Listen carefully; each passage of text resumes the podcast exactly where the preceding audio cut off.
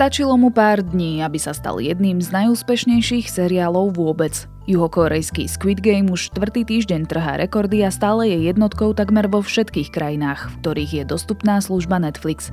Prečo je snímka o boji na život a na smrť tak populárna? Je štvrtok, 21. októbra, meniny má Uršula. Bude polojasno až oblačno, cez deň miestami dážď, teplota sa bude pohybovať medzi 12 a 18 stupňami. Počúvate Dobré ráno, denný podcast denníka ZME dnes s Janou Maťkovou. A mám tu ešte jeden oznam, naši kolegovia zo SME konferencií pripravujú na november dve podujatia. 9. novembra sa začne Reality Summit, na ktorom budú diskutujúci rozoberať napríklad nedostatok bytov v regiónoch či zlepšenie kvality života v mestách a 25.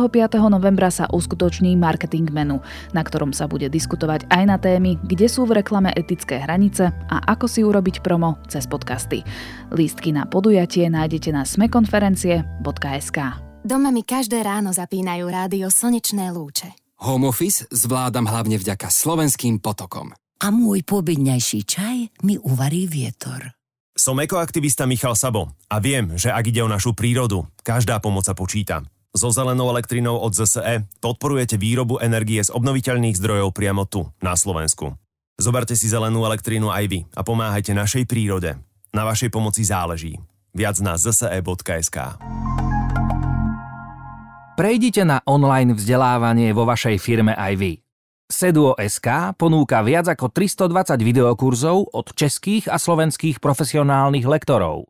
Naučte svojich zamestnancov všetko od cudzích jazykov cez kancelársky software až po osobný rozvoj. Seduo.sk môžete vyskúšať na 3 týždne zadarmo. Vzdelávanie pre firmy a jednotlivcov online. Seduo.sk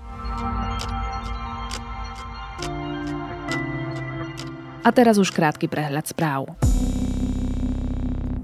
Od budúceho pondelka bude na Slovensku v čiernej farbe 10 okresov. Sú nimi Bardejov, Čadca, Kisucké Nové mesto, Levoča, Michalovce, Sabinov, Stará Ľubovňa, Stropkov, Svidník a Tvrdošín.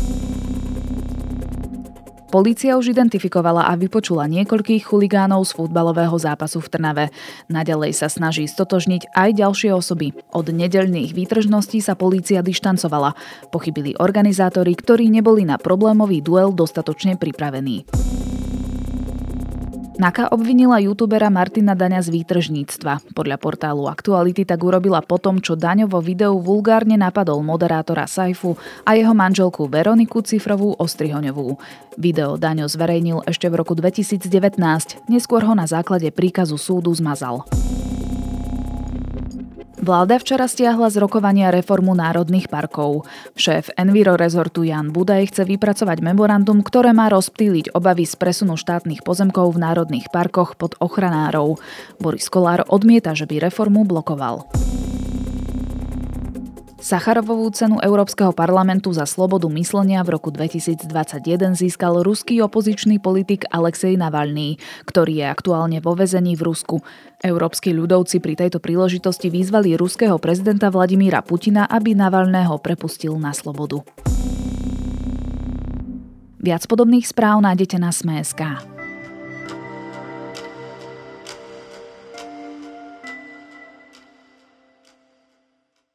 Boj na život na smrť, chudoba, zlomené ľudské charaktery, zrada a násilie. Veľa násilia. Seriál Squid Game je aktuálne najviac sledovaným seriálom služby Netflix a stal sa fenoménom aj u nás na Slovensku. Prekvapivé je, že nejde o žiadnu veľkorozpočtovú produkciu s hollywoodskými hviezdami, ale o juhokorejský projekt s neznámymi tvárami. Čo je na seriáli tak fascinujúce, že dostal do ošialu celý svet? Budem sa pýtať filmového kritika, šéfa portálu Kinema.sk Petra Konečného, ktorý na Sme.sk pripravuje filmovú reláciu Screener. I would like to extend a heartfelt welcome to you all. Everyone here will participate in six different games over six days. Those who win all six games will receive a handsome cash prize. Peťo, pre tých, ktorí ho teda ešte nevideli, alebo o ňom ani nepočuli.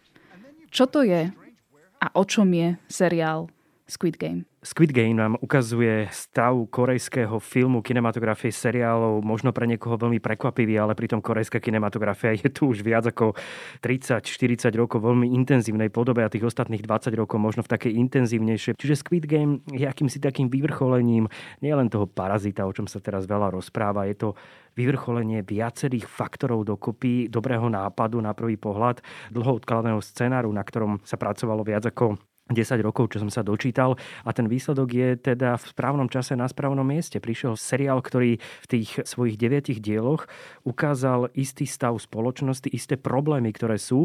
A samozrejme mladí ľudia, ktorí naozaj nečítajú a nechápu ešte obsah, o čo tam vlastne ide, si z toho zoberú tú násilnú rovinu, ktorá je vlastne absolútne minoritná v tom celom, ale prebiehajúca často ten pôvodný zámer, ktorý tam podľa mňa bol. A troška pre tých, čo chcú premýšľať, tak hľadajú práve to, že majú pocit, že to predsa nemôže byť len také primitívne a prvoplánové a hľadajú tú tému aktuálnej korejskej spoločnosti, ktorá má rovnaké problémy ako akákoľvek iná. Čiže sú tam zadlžení ľudia, sú tam ľudia v problémoch, sú tam ľudia vo finančných naozaj zlých situáciách, v rodinných problémoch, je tam generačný konflikt, je tam prakticky množstvo konfliktov a problémov naraz a zrazu je tu nejaké riešenie v podobe hry, ktorý môže veľa tých problémov vyriešiť, aj keď extrémnym spôsobom. No a toto sa všetko namixovalo a vznikol z toho ten fenomén, ktorý má teraz taký dosah, ako má. A teda ja len doplním, že tá hra je, pozostáva teda z hier detských a je to vlastne boj na život a na smrť. Tak, ako sme tu už mali množstvo bojov na život a na smrť, si to neboli detské hry, teda niektoré. Napríklad a, Hunger Games. Napríklad Hunger Games, ktorý je teda vykradnutým pôvodne samozrejme japonským filmom Battle Royale z roku 2000, kde prichádza práve k tej téme, ktorá už mala ten presah, pretože Battle Royale je film, ktorý sa odohráva v dobe, kedy nezamestnanosť presahuje 15% v Japonsku. Viac ako 10 miliónov ľudí je bez práce, 800 tisíc študentov bojkotuje školu, neakceptuje všetky okolo seba v zmysle ani autorít. Niečo podobné zažívame aj v dnešnej dobe, ale v inom kontexte. A dospelí strácajú túto autoritu pred deťmi a boja sa samotných detí. A preto vznikne vzdelávacia reforma, ktorá sa volá Battle Royale. Je to zákon Battle Royale o tom, aby sa mladí ľudia v istej forme medzi sebou pozabíjali a môže prežiť iba jeden z jednej celej maturitnej triedy, respektíve z nejakej konkrétnej triedy na nejakej škole. A vznikne vznikne tento systém, ktorý síce nie je sledovaný ako televízna show, ako to je v prípade Hunger Games, ale Battle Royale je film z roku 2000, ktorý to celé odštartoval v zmysle tej predstavy šialených hier, ktoré sú na život a na smrť. Samozrejme, máme tu ešte aj Running Mana, ktorý vznikol ešte v 80. rokoch a vznikol podľa známej knihy Stephena Kinga. A tu hovoríme tiež o hre na život a na smrť, ktorá je sledovaná televíznymi kamerami a ľudia si dokonca stavkujú, ktorý z tých ľudí prežije tú celú show a tú hranie tých hier ale ja si myslím, že bližšie Squid Game a bližšie, alebo je to akási fúzia aj Battle Royale aj Hunger Games, aj Running Man a dokopy a ešte je to povýšené na to, že tu máme nový spôsob sledovania seriálov. Veľké množstvo ľudí pozera seriály, prestali pozerať filmy, prestáva pozerať kvalitné filmy, pozera už iba seriály a máme tu binge watching, čiže spôsob sledovania seriálu hneď celý naraz. Čiže sa vytvára taký ten fiktívny pocit, že nemám čas na filmy, ale na 450 minútový seriál čas mám. Čiže ty hovoríš, že ten koncept je tu už roky. Videli sme to v 80 rokoch aj napríklad v roku 2000, ale teda prečo je práve seriál Squid Game taký populárny? Možno aj preto, že vznikol ako seriálová podoba, čiže nie je to film. To je dôležitý faktor, pretože množstvo ľudí už filmy jednoducho, hlavne v generácii 18 až 25, prestáva pozerať. Je to neuveriteľný fenomén, čo sa momentálne deje v súvislosti so streamovacími službami a seriálovým impactom, ktorý je taký veľký, ako je aj vďaka samozrejme Netflixu, ale je tu aj množstvo ďalších platformiem, ktoré ukazujú, že tie seriály sú mimoriadne vyhľadávané. A mňa teda fascinuje to, že príde iba fúzia niečoho, čo sme tu mali, ale je to v rozpísanej seriálovej podobe. Tie charaktery sú prepracovanejšie viac, je tam viacej motívov, máme chuť vidieť viac a viac, čo je ten princíp seriálovej tvorby, čo je logické. No a ešte to celkom vyšlo na to, že v každom dieli, skoro v každom dieli sa teda hrá iný typ hry, detskej hry, ktoré niektoré poznáme, niektoré nepoznáme až z nášho detstva, pretože niektoré sú naozaj spojené s Južnou Koreou alebo Koreou ako takou. A tuto máme možnosť vidieť aj teda ich hry, ale je tam už hneď tá prvá hra je vlastne veľmi podobná podobná istému typu hrania, ktoré sme mali aj my ako deti, ale samozrejme nebol tam ten rozmer smrti, ktorý to povyšuje ďalej. A je veľmi nebezpečné, že veľké množstvo ľudí si práve z tohto seriálu berie tú povrchnosť, na rozdiel, aby rozmýšľali nad tým, čo ten seriál chce povedať. Ja nehovorím, že to robí dokonale, ale rozhodne ten presah aktuálnych problémov na celom svete a v konkrétne aj v korejskej spoločnosti v súvislosti so množstvom zadlžených ľudí a ľudí, ktorí sa rozhodnú riešiť radikálnym spôsobom svoje veľké problémy a svoju rodinu aj finančnú situáciu práve zapísaním sa do tej hry, kde tie pravidlá sú také, že rozhodne nikto nikoho do ničoho nenúti. Ľudia sú sami zúčastnení tej hry a tie pravidlá, ktoré podpíšu, že teda musia hrať a... Consent form clause 2. A player who refuses to play will be eliminated. Pokiaľ hrať nechcú, tak musí nadpolovičná väčšina ľudí rozhodnúť, že hra končí pre všetkých v tom momente. Consent form clause 3. If all the players agree to stop playing, the games are allowed to end čo je, myslím, druhý alebo tretí diel, kde sa to tak akože intenzívne rozoberá, že koľko ľudí chce pokračovať a koľko nie. No a zároveň všetko to je zabalené ešte v tej tajúplnej predstave, že je to ovládané nejakou skupinou nesmierne bohatých Američanov, pravdepodobne, ktorí ako jediní komunikujú v angličtine a nekomunikujú v korejčine, čiže sú to nejaké temné sily, ktoré sú všade okolo nás. Opäť je tam množstvo konotácií akoby na ten svet, ktorý teraz žijeme v tej súvislosti, že tiež je tu skupina ľudí, ktorá si myslí, že všetko je ovládané nejakými mocnými skupinami, ktoré rozhodujú úplne o všetkom a my sme tu len nejaký malí hráči v tom celom systéme. A toto možno, keď sa všetko takto pospájalo, dokopy vytvorilo ten fenomén, ktorý každý troška číta inak a niektorí ho čítajú aj oboma smermi a hľadajú v tom, prečo je to dobré alebo čo je na tom to zavádzajúce celé a čo je urobené tým spôsobom, aby to ovládlo ten celý momentálne streamovací trh, pretože je to teda obrovský fenomén a myslím si, že režisér a scenarista v jednej osobe si už možno zarobil toľko, koľko je jeho hlavný hrdina v tomto príbehu, čo je ten paradox toho celého. Čiže môžem to zhrnúť tak, že tvorcovia sa v princípe pozerajú aj na akúsi kritiku kapitalizmu, prípadne zdôrazňujú tú sociálnu nerovnosť, zadlženosť, gamblerstvo, ale zároveň možno sa hrajú s nami aj tým spôsobom, že nám vnúknú nejaké konšpirácie, hoaxy, alebo že sa vezú aj na tejto vlne? Hrajú sa so všetkými, presne ako si povedala. Je to jednoznačné, že tá téma konšpirácií, toho, prečo ten seriál prišiel teraz, prečo možno pred tými 5 rokmi by ten úspech nemal taký veľký, ako ho má práve teraz, lebo je tam ten rozmer toho veľmi ľúbivého konšpirovania, že všetko je ovládané niekým a ten niekto je niekde a nevieme ani jeho tvár, nevieme, poznáme jeho hlas, nepoznáme jeho meno, nevieme, kto to je, ale že všetko ovláda nejaký konkrétny človek alebo konkrétna skupina ľudí a všetkými sme manipulovaní a ako by sme sa všetci stávali súčasťou nejakej Squid Game na život a na smrť. Podľa mnohých konšpirátorov je to, to lúbivé na tom celom, že my sme vlastne súčasťou toho celého. No a v Squid Game sa ešte teda pracuje aj s tou nejakou farebnou metaforou, ktorá tam je, tam tá hra s tou akoby zelenou a červenou. Tá červená predstavuje nejakú kontrolu, zelená predstavuje ten nejaký osobný reštart alebo vstup do niečoho nového, niečo optimistické, čo nemusí skončiť ideálne. Samozrejme pre mnohých ľudí v tomto seriáli to ideálne neskončí. A potom tam máme tú červenú, ktorá je tým symbolom nejakej kontroly a toho celého obkolesenia toho priestoru tým, že musia veci fungovať podľa tých ľudí, ktorí to tam rozhodujú. No a ešte je to celé veľmi farebné, odohráva sa to vo veľmi ľúbivom svete, ktorý predstavuje skôr to detstvo, taký ten návrat do detstva, kedy sme samozrejme boli bez dlhov, nemali sme žiadne problémy. Jediné, čo bol, bol nejaký možno generačný konflikt, ale ako deti sme si museli uvedomiť niektoré pravidlá a veci, ktoré fungujú v spoločnosti, ale nemali sme hlavne nejaký veľký problém v živote, ktorý by súvisel s tým, že nebodaj rozmýšľame nad tým, že čo vlastne budeme teraz robiť, ako ďalej, ako deti tieto veci neriešime. A tá kombinácia toho, že títo dospelí ľudia sú vnorení do toho detského sveta, kde akoby mali opäť začať rozmýšľať ako deti a byť odosobnení od tých problémov, hlavne zabudnúť na to, že naozaj žiadne problémy nemajú, aj keď majú, tak to je ďalšia rovina toho seriálu, ktorá nie je vôbec zlá. A myslím si, že o nej sa tiež celkom málo rozpráva, že ako je vymyslený ten vnútorný svet v tomto fikčnom svete, ten vnútorný svet toho samotného hrania. A prečo tie hry sú takéto a prečo sú v tom priestore, ktoré vyzerá veľmi detsky, veľmi nevinne, bezproblémovo, tak ako je aj detstvo. Ja aspoň vo svojom okolí teraz naražam na tento seriál všade. Nejde len o marketing cez sociálne siete, ale naozaj aj na ulici počúvam ľudí, ktorí sa o tom bežne bavia. Deti sa hrajú hry z filmu. Ja teda konkrétne bývam nad detským ihriskom a vidím, ako sa deti hrajú presne tie naše vidličky, lyžičky, nože, ale v Squid Game je to green light a red light.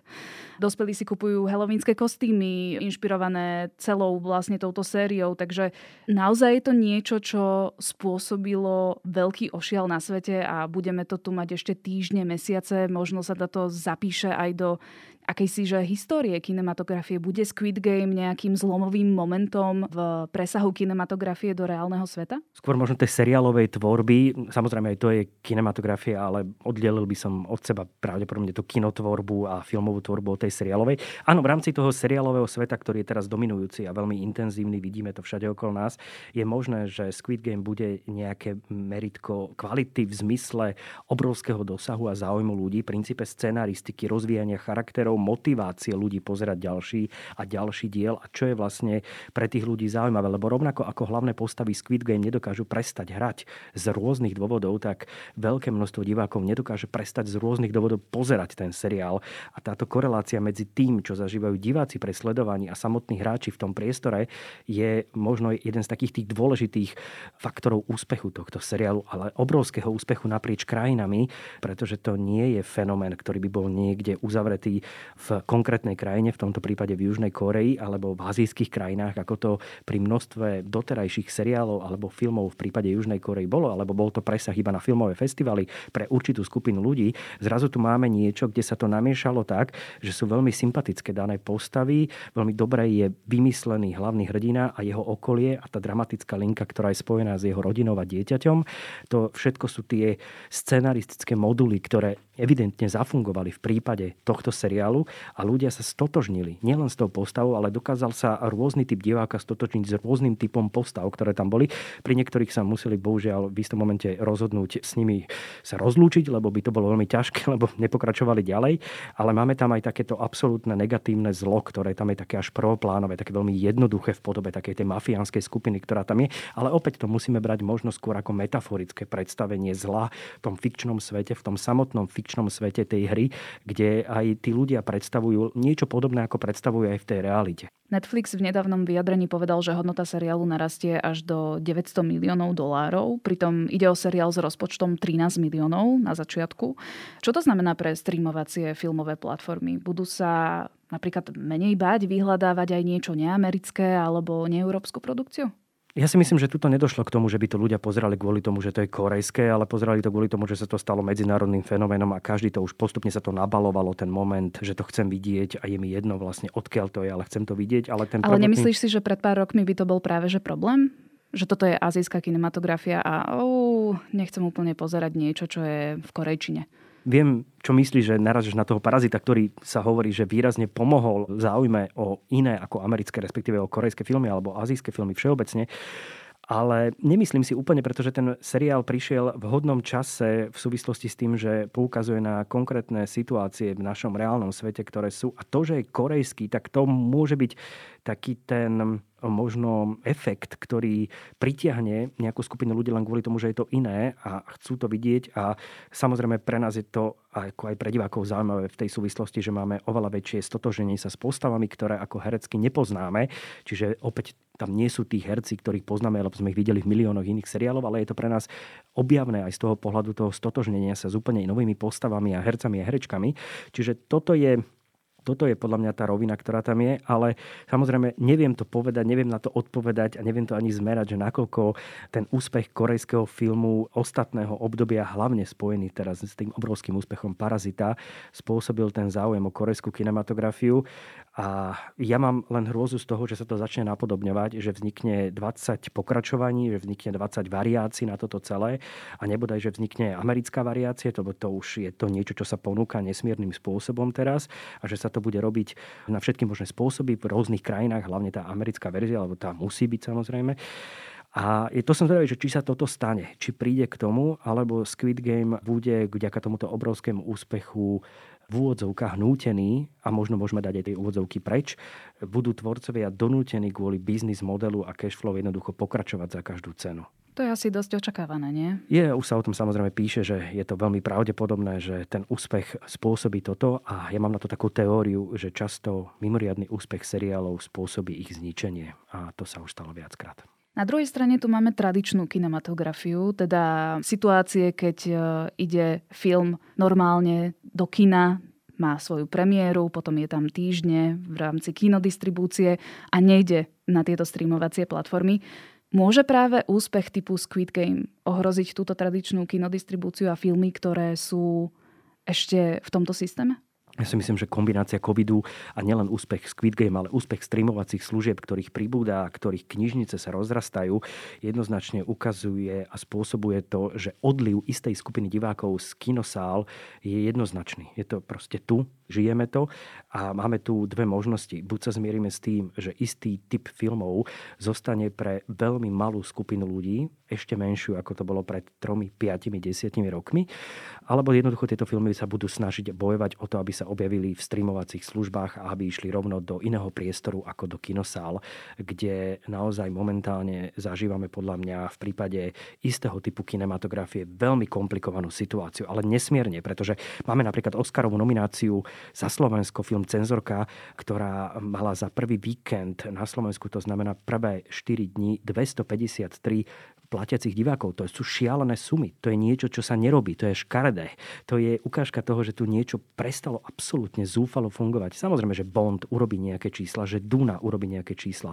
Ale my tu nemáme len Bonda a nemáme tu len Dunu a nemáme tu Venoma a nemáme tu nejaký balík mainstreamovej kinematografie, ale máme tu aj ten štandardný priestor pre iný typ filmov, ktoré sú veľmi dôležité v prípade rozvíjania kritického myslenia, uvažovania nad kinematografiou. Čiže niečo sa deje v oblasti distribúcie a ja som veľmi zvedavý, ako sa to bude diať ďalej, aj v súvislosti s mainstreamom, pretože je jasné a už je oznámené a je to už aj verejne povedané, že ten rozdiel medzi streamom a medzi kinodistribúciou sa skrátil na 20, 30, 40 dní a kina to budú mať veľmi ťažké udržať si ten balík divákov na začiatku a budú sa čoraz viac robiť vizuálne opulentné veci, ktoré majú diváka osloviť svojou vizualitou viac ako príbehom, aby mal divák pocit, že má ísť na ten film do kina. A pritom toto je veľmi zradné, pretože práve tá artová kinematografia si to kino vyžaduje možno ešte viac kvôli tomu, že človek je nútený troška bojovať s tým filmom, čo v prípade domáceho sledovania veľmi rýchlo vie uzavrieť, zatvoriť, posunúť, skipnúť, ísť robiť čokoľvek iné, len nesledovať náročne najvýznamnejší gruzínsky, francúzsky, nemecký, španielský film, ale urobiť všetko preto, aby sa tomu vyhol, lebo je to ako keby domáca úloha. Je to niečo, čo tak ako, oh, keď ma to už nebude baviť, tak to môžem. Ale v tom kine toto človek musí dopozerať. V tom kine ten človek sedí, je tam tma, je tam iba on. Často je tam teda i bohužiaľ iba on a pozerá sa na kvalitný film, ale musí to odbojovať s tým filmom. Takže ja si myslím, že nie je pravda to, že veľkolepé filmy sú iba tie, ktoré potrebujú kino. Kino potrebuje aj rtová kinematografia kvôli pozornosti, jednoznačne. Tak nám asi neostáva nič iné, ako vyzvať posluchačov a poslucháčky, aby išli do kina, ak im to situácia umožňuje. O ošiali okolo seriálu Squid Game a jeho dopade na celkovú kinematografiu som sa rozprávala s filmovým kritikom Petrom Konečným. Čo spravili inak a prečo práve oni? Aj o tom sú rozhovory s výnimočnými slovenskými podnikateľmi, ktorí sú vizionármi dnešnej doby. V tretej sérii podcastu Prečo práve oni sa s účastníkmi súťaže EY Podnikateľ roka rozprávam ja, Adela Vinceová. V najnovšom dieli si vypočujete rozhovor s Martinom Bujňakom z Capturing Reality. Podcast Prečo práve oni nájdete každú stredu vo vašich podcastových aplikáciách. Vizionárske podnikateľské úspechy vám prináša spoločnosť EY. Tento podcast vám prináša Kinekus, exkluzívny predajca náradia značiek Prokin, Inkko a Skveler. Je jedno, či vám chýba niečo v domácnosti, dielni, záhrade alebo kuchyni. V Kinekuse nájdete všetko, čo potrebujete. Presvedčte sa sami v 12 predajniach Kinekus alebo v 150 partnerských obchodoch po celom Slovensku. Všetko, čo potrebujete, nájdete aj v e-shope na kinekus.sk. Skús Kinekus.